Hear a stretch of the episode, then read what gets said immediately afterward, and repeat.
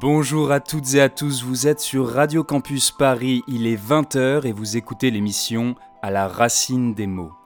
Une émission qui conjugue la littérature aux actes et propose des solutions pour une société plus écologique. Au programme de cette soirée, des micro-trottoirs, une enseignante chercheuse passionnée d'ornithologie et un travailleur de l'association Inven'Terre.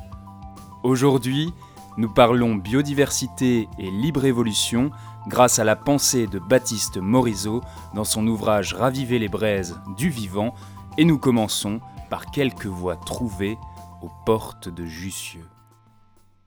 J'ai l'impression que là, on a un peu posé la main partout et que même les endroits les plus reculés, genre les îles désertes, elles sont atteintes par la pollution et tout ce qui est Amazonie et tout, ça commence à partir en fumée aussi. En fait, je suis pas sûre que les êtres humains ils soient capables de rester dans un lieu sans mettre leur empreinte humaine et sans essayer, par exemple, de rendre le lieu ne serait-ce qu'un minimum confortable et du coup en dénaturant le lieu. Donc, je pense que ça pourrait être une bonne idée parce que les espèces, elles n'ont pas besoin des êtres humains pour survivre et je vois pas pourquoi on pourrait pas avoir de lieu où du coup il n'y a pas d'êtres humains. Protéger la nature, pour moi, c'est trouver un moyen de vivre en harmonie avec toutes les espèces naturelles, animales, et intégrer un petit peu cet aspect naturel à la vie citadine, avec peut-être un peu plus d'espace vert. Mais après, je pense que pour protéger la biodiversité, c'est d'abord avant tout sensibiliser les gens. Parce que je pense qu'on aura beau mettre des procédures, beau mettre des lois, beau mettre ceci, etc. Tant que les gens ils n'auront pas compris, ou ils ne sauront pas en fait, parce qu'ils n'ont pas forcément les connaissances pour, ou ils ne sont pas au courant de tout ça. Tant qu'ils ne seront pas au courant, je pense qu'il n'y a pas grand-chose qui changera. Moi, toujours dans la logique de sensibiliser, se rendre compte que la Terre est riche. Il n'y a pas seulement les espèces qu'on connaît aujourd'hui qui sont communes, mais il y en a plein de spécialités qu'on ne connaît pas spécialement, mais qui méritent aussi notre attention et méritent aussi que des outils soient mis en place pour les protéger. Vu comment on est parti, vu comment la société elle est maintenant, vu comment on a construit, etc. Maintenant, le but, c'est pas de protéger en soi, c'est vraiment d'apprendre, je pense, à vivre avec. Ouais, vivre avec la biodiversité et trouver des moyens que tout le monde y trouve son compte, humains comme plantes, animaux, etc. Ok, donc la question c'est, est-ce qu'il faudrait des lieux sans humains ? Je pense que oui. Si je prends un exemple, c'est que pendant le confinement, on a bien vu que la nature avait repris un peu sa part de vie dans les espaces et les lieux très publics avec beaucoup de circulation par exemple de voitures, des trucs comme ça. Donc on voit bien que dès qu'on se calme un peu, il y a la nature qui reprend un peu vie. Donc clairement, je pense que on dérange énormément. Qu'est-ce qui nous dit que justement on ne peut pas recréer cette biodiversité, tout ce qu'il y avait avant l'homme? Oui, c'est sûr. Mais... Et à ce moment-là, il n'y a pas du tout besoin de l'action de l'homme parce que justement, je pense que c'est lui qui réduit cette biodiversité à ces endroits-là. Ouais, mais à la base, tu coupes quand même une certaine partie de la biodiversité. Donc c'est un mal pour un bien ou un bien pour un mal. C'est selon comment on voit les choses. Mais est-ce que les gens vont respecter ça? Parce que quand on met un interdit, ça pousse les gens à braver un peu cet interdit-là. Donc ça va peut-être marcher au début, 5, 10 ans, grand max je pense. Et après au final on va se dire non, on a besoin de cet espace. Ces parcelles elles vont être vendues, on va reconstruire et au final ça aura servi à rien.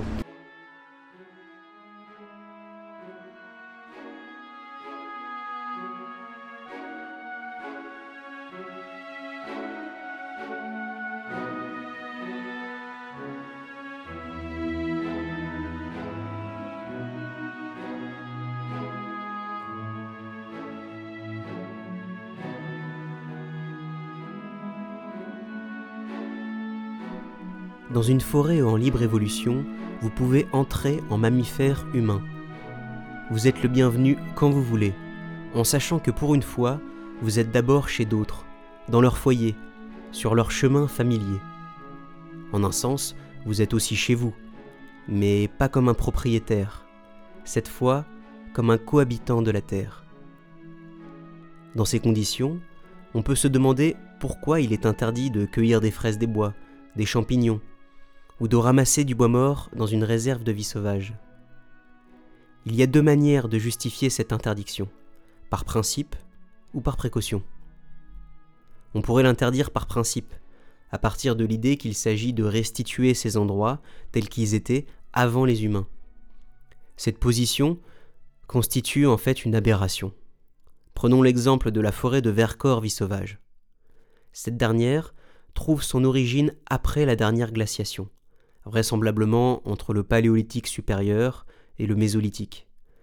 C'est-à-dire que le déploiement de la forêt en hêtraie sapinière ici est postérieur à l'arrivée des humains sur ce territoire qui deviendra le Vercors.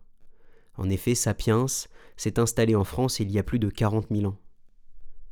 C'est-à-dire que ces forêts ont toujours connu des habitants humains qui glanaient des plantes et des baies, du bois pour l'autel, en chasseurs-cueilleurs, dans des densités probablement très faibles à l'origine. Conséquemment, interdire par principe toute activité vivrière humaine, c'est créer de toutes pièces un espace qui est un fantasme, qui n'a jamais existé. Ce fantasme repose sur une conception dualiste et misanthrope de la place des humains dans les écosystèmes, comme s'il était d'une autre nature que la nature, de sorte que toute action humaine serait une pollution et une dégradation. Mais ce dualisme est erroné. En tant que vivants parmi les vivants, en tant que mammifères, nous sommes depuis toujours des animaux disperseurs de graines et des pollinisateurs. Depuis l'époque où nous marchions pieds nus dans les hautes herbes, à celle des chaussures de randonnée, nous avons toujours trimballé à nos chevilles, dans nos poils, à l'époque des pieds nus, dans le repli d'un mocassin de peau au Paléolithique, dans l'ourlet d'un pantalon, dans nos chaussettes modernes, des pollens, voués à féconder des plantes tout le long de nos trajets. Les végétaux aux corps nous ont toujours utilisés comme des vaisseaux aveugles et oublieux de notre rôle pour exercer leur sexualité voyageuse. Par la cueillette des fruits et des simples, nous avons aussi concouru à la dispersion des noyaux et des plantes. Nous sommes des renards comme les autres. Si l'on interdit par principe la cueillette et le glanage dans une forêt, on diabolise toute cette part de l'humain qui pourtant le relie aux écosystèmes, à savoir son rôle dans la chaîne trophique et ses rôles écologiques historiques. Pourquoi alors la charte des réserves de vie sauvage interdit-elle tout prélèvement dans les réserves ? C'est une affaire de précaution. En principe, il n'y a pas d'opposition à ce que quelques personnes cueillent des champignons et des framboises dans une réserve de vie sauvage. Ce sont des mammifères comme les autres, après tout. Mais le problème est simple. On ne sait pas, et on ne peut pas contrôler, pas plus qu'on ne le désire, puisque le lieu est ouvert, s'il s'agira de 3 cueilleurs par an, ou de 3000. Or, dès qu'on dépasse un certain seuil, ces prélèvements abîment les dynamiques en dépassant les capacités de charge et de régénération du milieu. Le problème n'est pas l'acte, c'est le nombre. Par précaution, donc, on peut décider, c'est pragmatique, qu'ici, il n'y aura pas de prélèvement, et ainsi on verra la forêt se déployer sans risque. Ce n'est pas une spoliation, parce qu'on n'oublie pas que partout autour, dans la quasi-totalité du territoire, le prélèvement est possible, acté, qu'il est trop lourd, l'empreinte trop massive, et les effets souvent délétères. Ainsi, interdire le prélèvement ne relève pas de la mise sous cloche fantasmée comme atteinte à nos libertés individuelles, mais d'une mesure locale et circonstanciée qui tâche d'anticiper tout ce qui pourrait fragiliser la régénération des fonctionnalités écologiques du lieu. Parler de mise sous cloche est un outil rhétorique qui vise d'abord à activer chez ceux qui l'entendent la panique d'être privé d'un espace, la panique de ne pas pouvoir, pour une fois, être le souverain de l'existant. C'est la 3e et dernière dimension du fantasme de la mise sous cloche qui émerge ici. Les protecteurs de la nature y sont accusés de vouloir tout interdire, souvent par les exploitants, s'érigeant ici en défenseurs de nos libertés, activant chez l'auditeur l'indignation d'une société jalouse de ses droits subjectifs. On peut répondre factuellement à cette accusation. Ici, dans ce petit foyer en libre évolution, vous avez le droit de tout faire. Sauf exploiter, prélever, tuer, abîmer et mettre en danger l'intégrité du lieu. Si en écoutant cela, vous continuez à penser que vous n'avez plus le droit de ne rien faire, cela révèle probablement plus quelque chose sur vous que sur le projet des réserves. Vous êtes sur Radio Campus Paris et vous écoutez l'émission « À la racine des mots ». C'était une lecture d'Eliott Calimé sur un texte de Baptiste Morizot. Et nous accueillons maintenant notre première invitée. Est-ce que vous pouvez vous présenter ? Oui, bien sûr. Alors, je m'appelle Clémence Guimont, j'ai 32 ans, je suis enseignante-chercheuse à l'Université Paris 1 et je m'intéresse aux politiques environnementales et plus particulièrement aux politiques de biodiversité. J'ai soutenu ma thèse il y a 2 ans à l'Université de Lille et cette thèse portait sur les politiques territoriales de biodiversité dans le Nord-Pas-de-Calais. Ce qui m'a conduit à choisir ce sujet, c'est d'une part un intérêt très fort pour les politiques publiques, l'étude du pouvoir et les politiques publiques, et d'un côté moins académique, un intérêt très fort aussi pour la nature et pour les oiseaux, puisque voilà, je suis passionnée d'ornithologie depuis très longtemps, en fait, depuis mon adolescence. Et donc j'ai vu là un moyen de combiner un intérêt académique et un intérêt plus personnel qui me tenait à cœur. Donc là, il y a une lecture d'un texte de Baptiste Morizot. Est-ce que c'est une pensée à laquelle vous avez déjà été confronté au cours de votre carrière ? Alors, quand j'ai commencé ma thèse sur les politiques de biodiversité, donc c'était en 2014, à l'époque, il y avait très peu de travaux académiques sur ces questions-là, et même j'étais vue un peu comme une huluberlue. Voilà, ça n'apparaissait pas comme un questionnement légitime pour la plupart de mes collègues politistes. Et j'ai vraiment vu une évolution très rapide entre mes débuts de thèse et ma soutenance, et notamment parce que les travaux de Baptiste Morizot, mais aussi ceux par exemple de Virginie Maris, qui était déjà là, mais ces travaux se sont popularisés et étaient considérés comme beaucoup plus légitimes et portaient à la fois dans la sphère académique et dans la sphère médiatique. Et donc, effectivement, Baptiste Morizot est un penseur incontournable de la question. Et c'est... Alors, on n'a pas tout à fait la même discipline. Lui, il a un ancrage plus philosophique et moi, un peu plus empirique, mais quoique lui aussi, il fait aussi des enquêtes de terrain. Mais nos centres d'intérêt et nos raisonnements sont très proches, effectivement. Notamment sur, peut-être...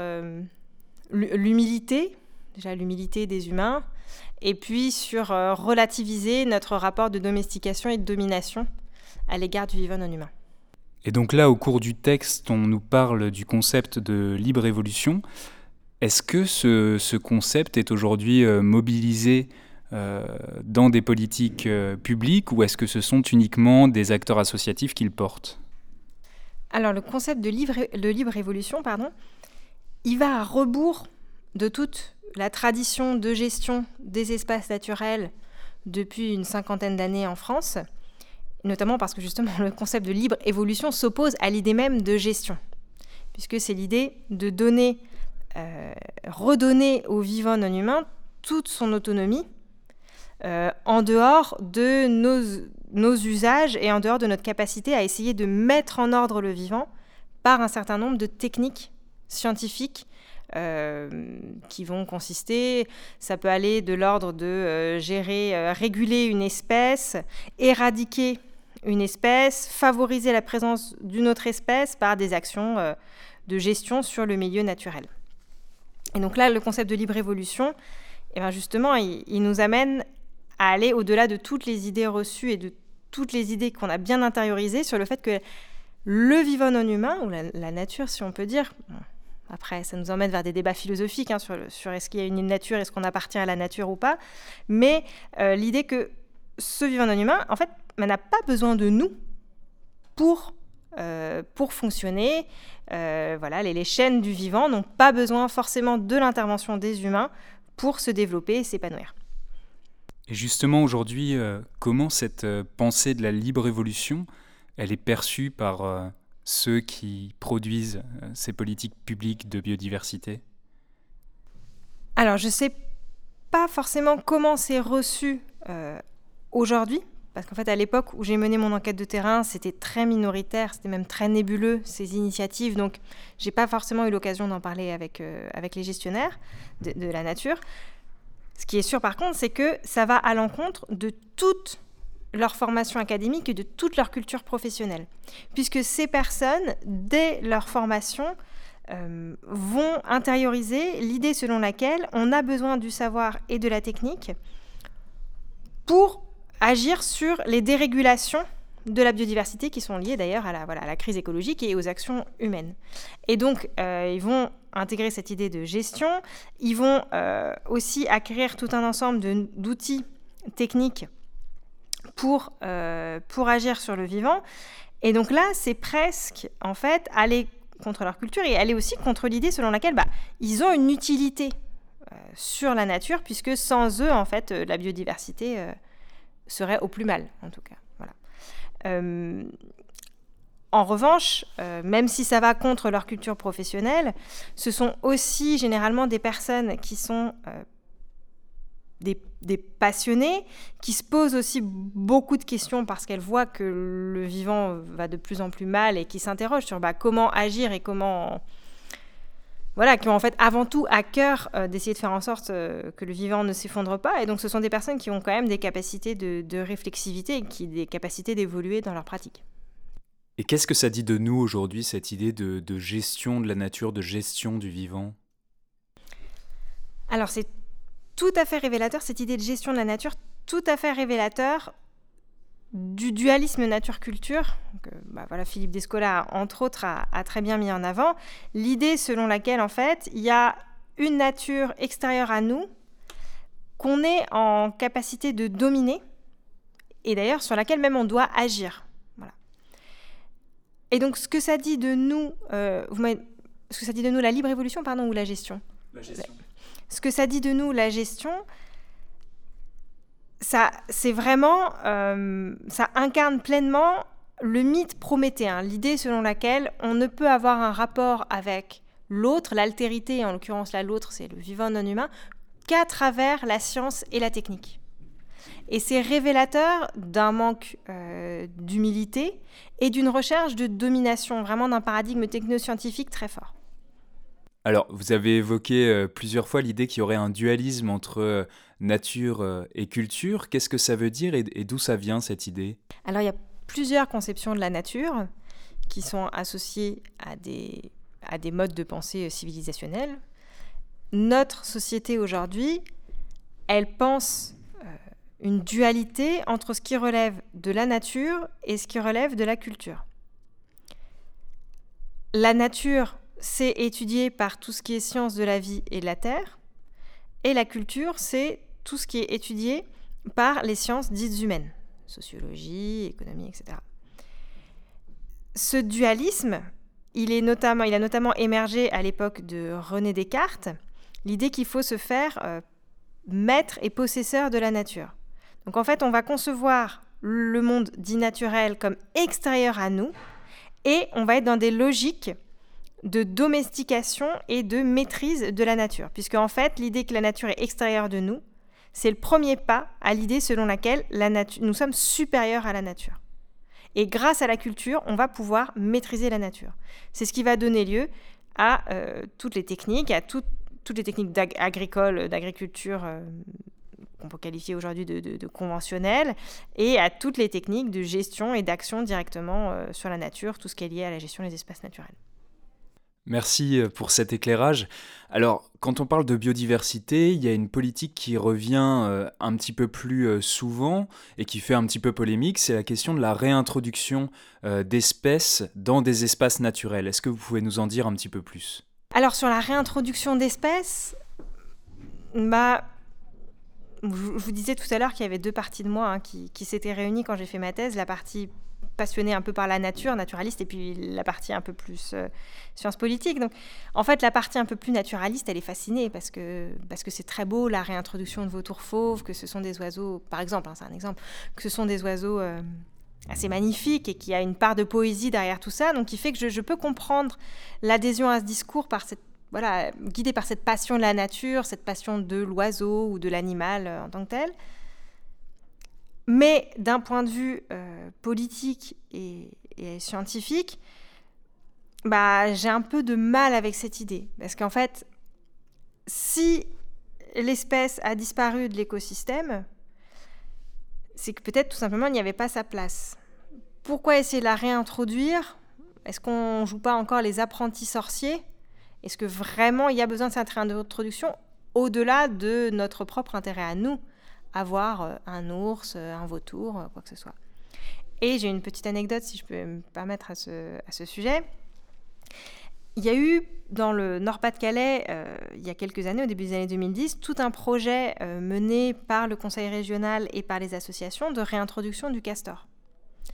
Projet qui, pour des raisons politiques, n'a pas pu aboutir. Il était bien parti, mais il n'a pas pu aboutir. Et finalement, on s'est aperçu que le castor était revenu par lui-même sur le territoire du Nord-Pas-de-Calais, notamment via la Belgique. Donc, bien sûr, on peut se dire, en fait, il y avait une pertinence écologique à vouloir réintroduire le castor, puisque, de fait, il s'adapte à ce milieu. Mais ça montre aussi qu'il y a une autonomie du vivant et que le vivant n'a pas forcément besoin de nous pour se réguler et pour se déplacer. Et pour vous, quel serait aujourd'hui le devenir de ces politiques de biodiversité basées sur un principe de libre évolution ? Est-ce qu'il y a des freins trop importants ? Est-ce que la médiatisation qu'on a connue de ces sujets, grâce à des penseurs comme Baptiste Morizot notamment, permet de faire avancer ces idées ? Où est-ce qu'on en est aujourd'hui ? Alors, on peut toujours avoir de bonnes surprises et j'essaye de rester optimiste, mais je pense que les politiques de libre évolution vont à l'encontre de toute une culture des politiques publiques qui fait que ça va à rebrousse-poil et ça peut heurter. Pourquoi ? Notamment parce qu'aujourd'hui, les politiques de gestion de la nature, elles ont des objectifs très précis, et notamment des objectifs chiffrés, avec des indicateurs. Il s'agit de montrer que si on investit financièrement sur un territoire, il faut qu'on puisse justifier de plus de biodiversité, qu'on a favorisé telle espèce et que ça a eu un succès en termes quantitatifs, mais aussi qualitatifs, mais quand même beaucoup, beaucoup en termes quantitatifs. Une politique de libre évolution, elle va à l'encontre de ça, parce que la libre évolution, on ne sait pas forcément ce que ça peut donner. Est-ce que ça va augmenter la biodiversité ou non ? Est-ce qu'on va avoir le succès dans des délais escomptés ? Pas forcément, parce que les délais escomptés, c'est souvent des temporalités très anthropocentrées. Les temporalités du temps de la politique publique, donc sur quelques années. Là, la politique de libre évolution, elle va se faire sur des centaines d'années. On va peut-être même pas voir l'effet des politiques immédiatement ou du temps de la personne, en tout cas, qui les met en œuvre. Du coup, c'est extrêmement intéressant parce qu'en fait, ça nous amène à repenser tout ce qui fait la politique publique aujourd'hui, à savoir des objectifs, des moyens, des résultats. Après, c'est intéressant, si on arrive à faire ça, on pourra peut-être penser différemment toutes les politiques environnementales. Et est-ce qu'il y aurait, selon vous, des questions qui seraient centrales aujourd'hui dans le débat sur les politiques de biodiversité ? Une des questions qui se pose quand on pense aux aires protégées, c'est de savoir quelle est la place de l'humain dans tout ça. La libre évolution, elle a une certaine logique qui est que l'humain doit rester un petit peu en retrait, en tout cas ne pas perturber l'évolution de l'écosystème en tant que tel, même si ça ne veut pas dire qu'il y est totalement exclu. La question, c'est de savoir qu'est-ce qu'une activité humaine qui participe à une nature qui s'épanouit, qui s'autorégule, et qu'est-ce qui est une activité humaine qui menace l'écosystème et qui est trop intrusive, trop envahissante. Donc savoir réajuster en fait la place dans l'humain dans le milieu naturel. Et ça, c'est des débats très politiques et très philosophiques pour savoir comment le faire, puisque par exemple, on peut considérer que les activités d'élevage favorisent certains milieux naturels, notamment les prairies, ce qui fait vivre une certaine forme de nature. Voilà, quand des personnes avec un discours peut-être un peu plus radical ou en tout cas qu'une autre conception de la nature vont considérer que l'élevage fait obstacle à d'autres formes de biodiversité et que, en fait, c'est déjà une intrusion, une mise en ordre du vivant. Donc voilà, la question, c'est de savoir, et ça ne peut se faire que par le débat politique. Donc il y a une partie de la pensée qui consiste à dire qu'il faudrait évincer l'humain de ces espaces dits naturels, mais est-ce que ça ne reproduit pas là la dualité entre nature et culture et la séparation entre l'humain et le reste du vivant ? Si, c'est tout à fait ça. C'est d'ailleurs une logique qui est revendiquée par Virginie Maris, par exemple, dans son dernier ouvrage « La part sauvage du monde », qui est paru aux éditions du Seuil, où, en fait, elle, contrairement à Baptiste Morizot, elle ne s'oppose pas au dualisme nature-culture. Elle dit au contraire, il faut qu'on reconnaisse cette part de nature qui n'appartient pas à l'humain, qui est autonome, qui vit en dehors d'elle, et laisser des espaces à cette part du vivant non humain sans nous les humains, c'est lui laisser la possibilité de s'épanouir, c'est reconnaître qu'elle a une valeur d'existence en dehors de nous. C'est un point de divergence entre Virginie Maris et Baptiste Morizot, d'ailleurs. Moi, j'aime beaucoup la conception de Virginie Maris. Je reconnais que je me sens assez proche parce que c'est une belle leçon d'humilité aussi, justement. Voilà. Vous avez évoqué plusieurs fois au cours de cet entretien la notion d'humilité. Comment est-ce que vous pensez qu'on pourrait éduquer à cette humilité aussi bien les adultes que les enfants, et quelle place elles pourraient avoir dans une écologie future ? On constate que le paradigme technoscientifique, donc cette idée vraiment qu'il faut intervenir sur le vivant par la technique et qu'il y a besoin en fait, d'intervenir sur le vivant pour le mettre en ordre et pour le maintenir, c'est très lié à des logiques sociales et notamment à des logiques patriarcales finalement. On peut associer la technique a finalement un mode de pensée qui est plutôt masculiniste. Voilà.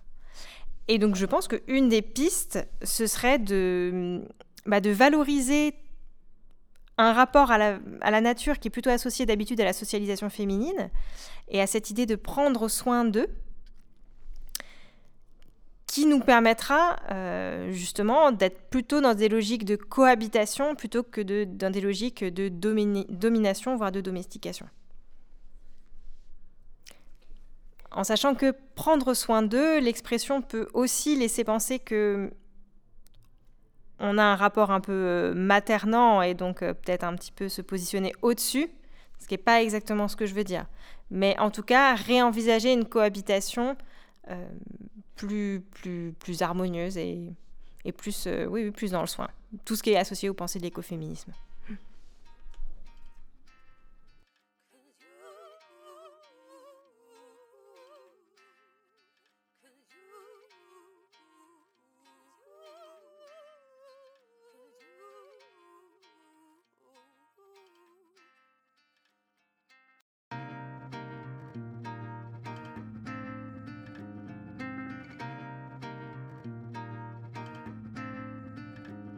Press your chin upon his lips, holding the lipstick lingering across your whole skin.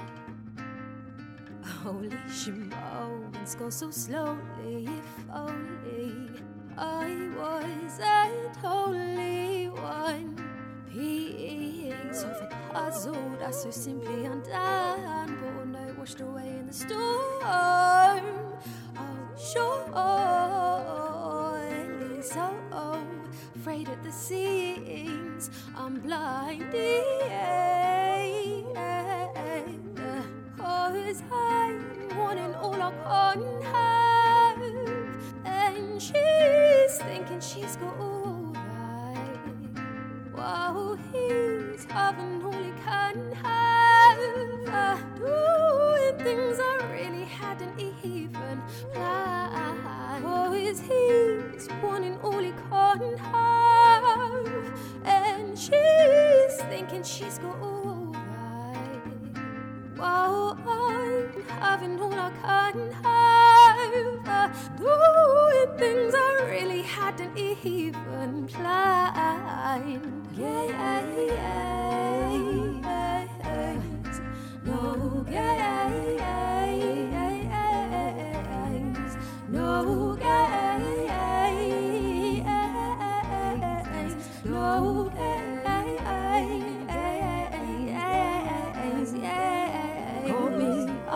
sidestepping over that line, pretending these actions are finally tuned out of my mind. Hint the one only person you should be owing, late nights and the numbers showing, it's so unkind. You are old, you are old, you are old to be the only one. You want me to be so sincere in no evasion. Ooh, the time will come, oh play so dumb in your persuasion. But you keep it that way, wrapped in a rose-tinted role play. Please don't plagiarize all that I say. Cause I know that you played dumb. It's nothing that you have done. You said that it was just fine, but no, it's out loud. Know that you played dumb. It's nothing that you have done. You already have your one, just waiting around. Cause I'm wanting all up on her. What is going on in her? And she's thinking she's cool. What's going on in her? She's hoping that she can't have. She's going on in her when things are really happening. It's going on in her.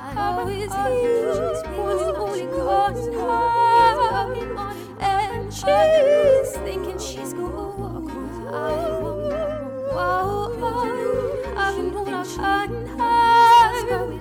When things are really happening.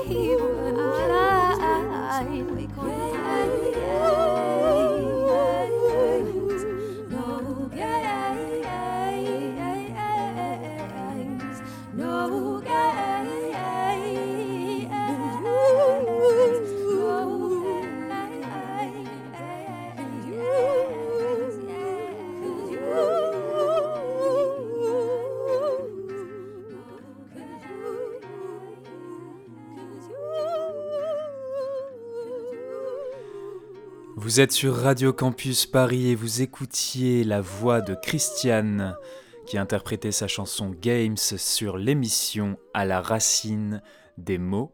Nous passons maintenant à la deuxième partie avec un nouvel invité.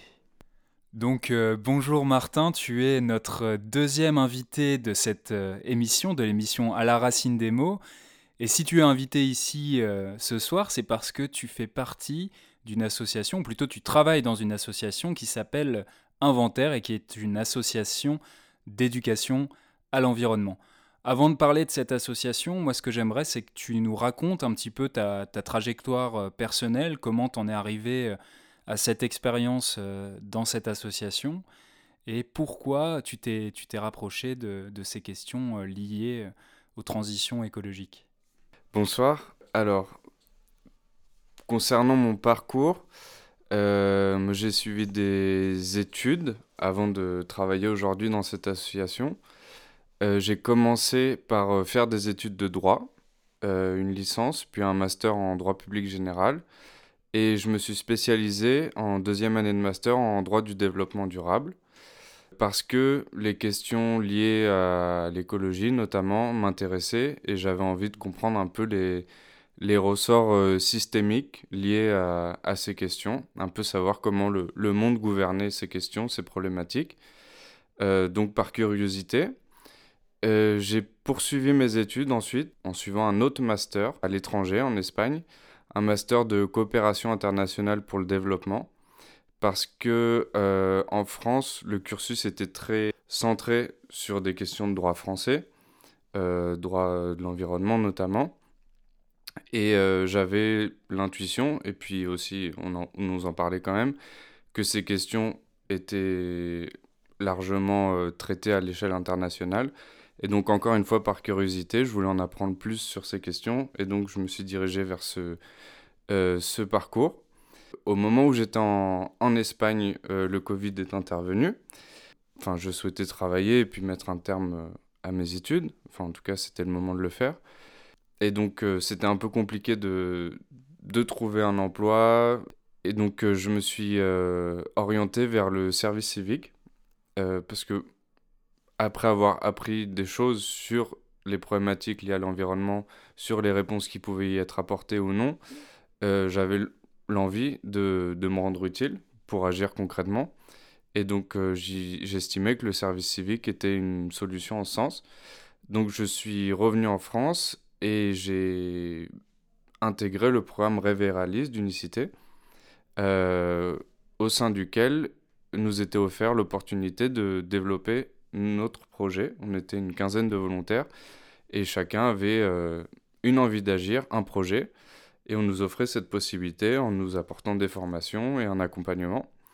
Moi, j'ai décidé de porter un projet en lien avec les thématiques environnementales, un projet qui s'intitulait Environnement Débat, et l'idée c'était de permettre aux jeunes, à travers des exercices, des ateliers de prise de parole et des formations plus théoriques sur les questions environnementales, de prendre la parole sur l'environnement qui les entourait, et un peu de faire émerger des ressentis comme ça. Et au cours de cette expérience, j'ai également eu l'opportunité d'être accueilli au sein de l'association Inven'Terre, à raison de 2 jours par semaine à peu près, pour les aider dans leur travail quotidien. Et à l'issue de cette expérience, j'ai été recruté donc, en tant que salarié au sein de cette association. Donc ce qui a animé un peu toutes ces démarches, ça a été la curiosité depuis le début, et l'envie de me rendre utile à l'échelle locale. Et avant de parler de ton travail au sein de l'association, est-ce que tu peux m'expliquer un petit peu quels ont été les déclics qui t'ont amené à choisir le droit de l'environnement plutôt qu'un autre droit après tes études juridiques ? Oui, c'est une bonne question. Je pense que la réponse, elle est plus liée à des impressions personnelles ou plus à des... Enfin, c'est une question de goût, on pourra dire. En tout cas, mon impression, au moment où je faisais mes études, c'était que le droit permettait de régir les relations entre les humains.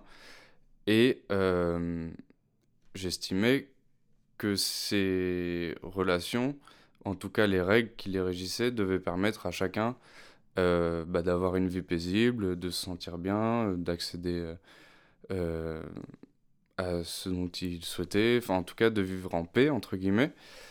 Et les plus gros freins à cela, dans mon esprit, étaient les problématiques environnementales notamment et sociales également. Et donc c'est pour mieux comprendre un peu ces phénomènes que j'ai décidé de m'orienter vers cette formation. Et donc aujourd'hui tu travailles au sein de l'association Inven'Terre. Est-ce que tu peux nous en dire un petit peu plus sur cette association ? Qu'est-ce que tu y fais ? Qu'est-ce que cette association fait ? Combien vous êtes ? À quoi ressemble ton quotidien ? Répondre un petit peu à toutes ces questions. Alors l'association Inven'Terre, c'est une association loi 1901. Agréé d'éducation jeunesse éducation populaire qui existe depuis 1997. Donc elle a été créée à l'époque par des habitants de l'est du Val d'Oise, des gens qui avaient un attrait particulier pour les thématiques écologiques et qui pour certains avaient une activité professionnelle en lien avec ces thématiques. Elle est aujourd'hui implantée à Sarcelles. Et ce qu'on fait, c'est de l'éducation à l'environnement. Donc concrètement, on gère, on entretient et on anime un jardin pédagogique. Donc c'est un lieu qui est ouvert au public tous les jours de la semaine, sauf le dimanche, matin et après-midi. Donc les visiteurs sont libres d'entrer, se promener et de découvrir un peu les différents massifs qu'il y a dans le jardin. Donc ce sont des massifs thématiques. Toujours sur les plantes, mais les plantes tinctoriales, les plantes médicinales, etc. Il y a aussi des supports pédagogiques sur les insectes, la biodiversité et les plantes toujours. C'est une partie de notre activité. Donc on est 4 salariés et il y a toujours un salarié présent au jardin pour répondre aux questions des visiteurs et pour entretenir le jardin aussi, parce que c'est un espace qui fait à peu près 3000 m², donc il y a du travail sur place. Et en dehors de ça, donc nos activités sont pour beaucoup de l'animation. Donc on accueille des groupes au jardin et on se déplace aussi donc, dans les écoles, dans les centres de loisirs, centres sociaux, maisons des parents, les structures municipales et d'autres structures associatives. Il y a aussi des partenariats qui existent. Donc ça c'est le gros des activités, les écoles, les animations dans les structures municipales et l'accueil des groupes au jardin. Ensuite, en fonction des sollicitations, on répond en fonction aussi de nos disponibilités. Donc dernièrement, on intervenait aussi dans le cadre d'un programme de la communauté d'agglomération Roissy Pays de France, un programme sur l'alimentation durable. Donc là aussi, on proposait des activités, mais axées sur cette thématique. Sinon, aussi, elle a une sollicitation de la ville de Sarcelles concernant un projet d'agriculture urbaine sur un parc pas tout à fait public, mais presque, de la ville.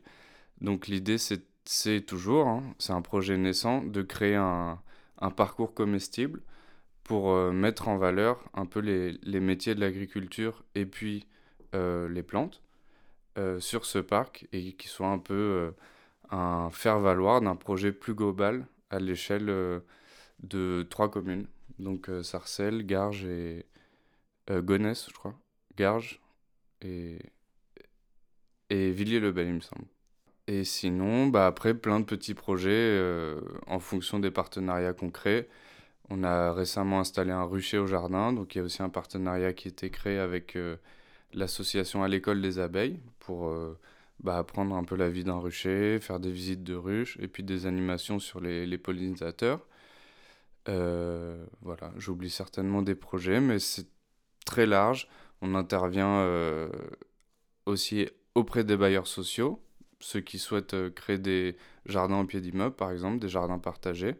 Donc, en fonction de nos disponibilités, on peut établir un programme sur 4 à 10 séances pour essayer de créer un collectif au sein des résidences et puis faire du jardinage, apprendre aux gens à jardiner pour qu'à terme, ils puissent entretenir un jardin au pied d'immeuble, enfin voilà, ce genre de choses. Et toi, donc, au travers de tes études et de ces expériences pendant ton service civique et pendant ce premier CDD, tu as été amené à penser différents sujets liés à l'écologie.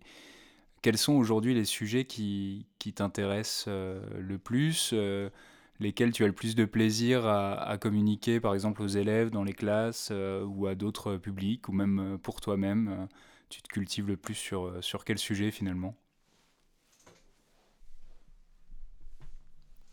Oui, alors, concernant l'écologie, moi, les sujets qui m'intéressent particulièrement, alors je ne sais pas si ce sont des sujets en tant que tels, mais c'est plus je dirais, des problématiques, ou on peut le nommer comme on veut, mais c'est un peu les relations qui peuvent exister entre les questions écologiques et les questions sociales, notamment, questions économiques aussi.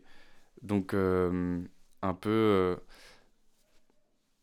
essayer de créer des activités autour de l'écologie qui permettent aussi de créer du lien social et de participer à ce que les gens puissent passer des moments agréables et en apprendre plus, devenir plus acteur aussi dans le sens de la préservation de l'écologie, mais à travers c'est ces questions-là qui m'intéressent. Et puis donc, en prenant du recul, comment parvenir à créer une dynamique qui invite les gens à participer, qui invite les gens à devenir curieux, qui invite les gens à agir concrètement. Voilà. Et donc là, avant cet entretien, tu as pu lire le texte qui est passé au début de cette émission. Est-ce que ça t'évoque des choses ? À quoi ça te fait penser quand on te parle de libre évolution, d'espace qu'on laisserait en libre évolution ? Est-ce que c'est quelque chose avec lequel que tu avais déjà entendu ? Est-ce que tu y es familier ? Pas du tout. Et qu'est-ce qu'aujourd'hui t'en penses, même philosophiquement, de cette idée ? Oui, alors le principe en tant que tel pour moi était peut-être un peu nouveau, mais en tout cas l'idée globale m'est familière. Et ce que j'en pense, je trouve, et puis c'est le texte le dit, c'est la conclusion à laquelle on peut arriver. Je trouve ça de bon sens de laisser, considérer l'homme comme un être faisant partie de la nature et qui, en ce sens, doit la respecter, mais sans se sentir forcément exclu non plus, mais doit avoir en tête systématiquement de la respecter, et ça peut passer par justement ce type d'action, entre guillemets, de décider de préserver l'environnement dans lequel on est en limitant notre empreinte. Plus concrètement, j'ai pu l'observer, je l'observe un peu quotidiennement au jardin pédagogique de Sarcelles, puisque les méthodes d'entretien qu'on emploie vont dans le sens de la préservation de l'environnement. Donc on n'utilise pas de produits particuliers, on désherbe à la main, et puis on fait en sorte de permettre aux terres de s'enrichir naturellement, donc à travers le compost, et puis la réutilisation de tous les matériaux du jardin. Donc c'est un principe aussi qu'on communique au public. On fait également pousser au jardin des fruits et des légumes, mais la vocation de ces fruits et légumes, c'est d'être utilisés en partie pour des animations, donc avec une vocation pédagogique, et puis sinon on le distribue aussi au public, aux bénévoles réguliers, ou jusqu'à il n'y a pas si longtemps, on mettait à disposition une cagette aussi à l'extérieur du jardin. Voilà. Et donc là, est-ce que tu comptes rester au sein de cette association longtemps ? Enfin, comment tu vois la suite pour toi ? Est-ce que tu aimerais avoir d'autres expériences ? Est-ce que tu aimerais bien rester dans ces métiers en lien avec l'écologie, ou changer totalement ? Donc là, je suis engagé en toute hypothèse jusqu'à fin juillet 2023. Et pour la suite, je ne sais pas encore aujourd'hui vers quoi je vais me diriger. Je pense toujours travailler sur ces thématiques. Pendant longtemps, ces thématiques et puis les réponses qui pouvaient y être apportées à l'échelle internationale m'intéressaient beaucoup. Depuis, mon évolution a fait que j'ai pensé qu'il était plus intéressant d'agir à l'échelle locale. Aujourd'hui, c'est des questions que je me pose encore, donc je ne sais pas concrètement vers quoi je vais me diriger, mais ce qui est sûr, je pense, c'est que ce sera toujours en lien avec ces thématiques.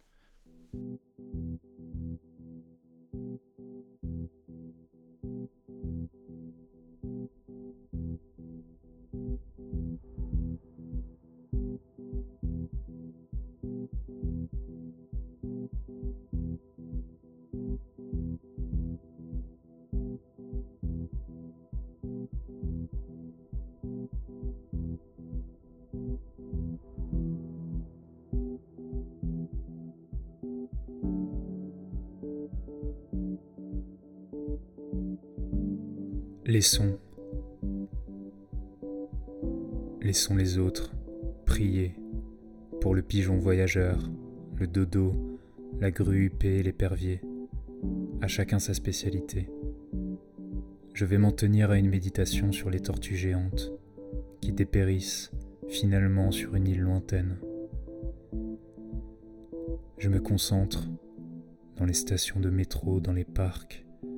Je ne parviens pas tout à fait à les voir, elles se déplacent à la périphérie de mes yeux.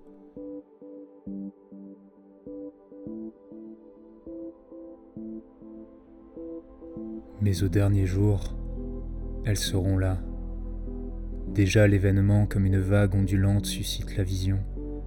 Sur la route où je me tiens, elles se matérialiseront, me croisant lourdement en ligne discontinue maladroite.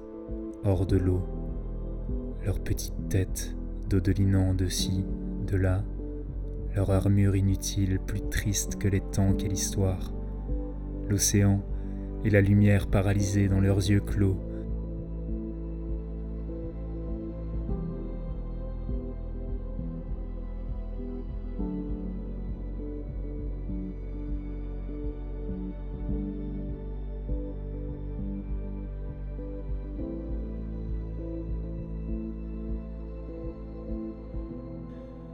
Elles gravissent péniblement les marches, sous les arches vers les cubes en verre des autels, où les dieux fragiles sont conservés, reliques de ce que nous avons détruit, nos symboles sacrés et obsolètes.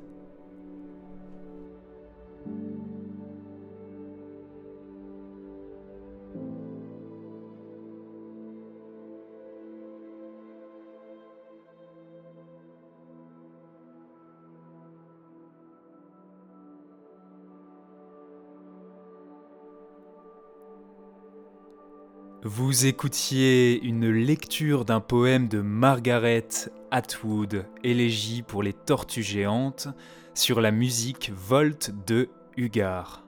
Vous étiez donc sur Radio Campus Paris à l'écoute de l'émission À la racine des mots.